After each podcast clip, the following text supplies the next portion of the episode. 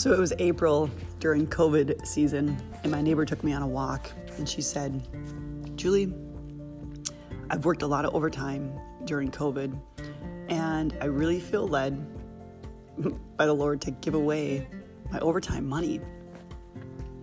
And it was about a $1,000.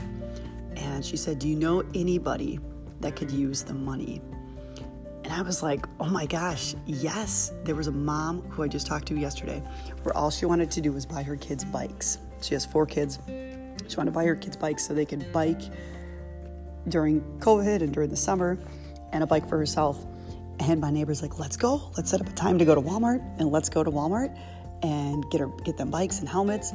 So we, I called this mom. We set up a time to meet at Walmart. We met at Walmart and my neighbor got to meet her and the, the mom had shared kind of her life story with my neighbor. It was just so beautiful. And we found bikes and helmets and ended up um, checking out. And we get into the parking lot, and the mom said, You know, I know it's COVID season, but can I just give you a great big hug? And she gave my neighbor a great big hug. And she said, I hope that someday I can give back like you have given to me and my family. You have no idea how much it means.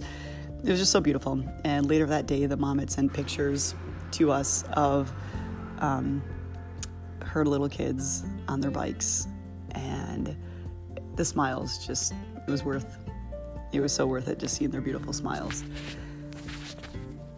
And not only did it affect this mom, but my neighbor also said, you know, Julie, if you know anybody else that's in need that could use the money, I still have more money left over from my overtime. So if you know anybody else that needs the money, let me know it's just beautiful how it works both ways.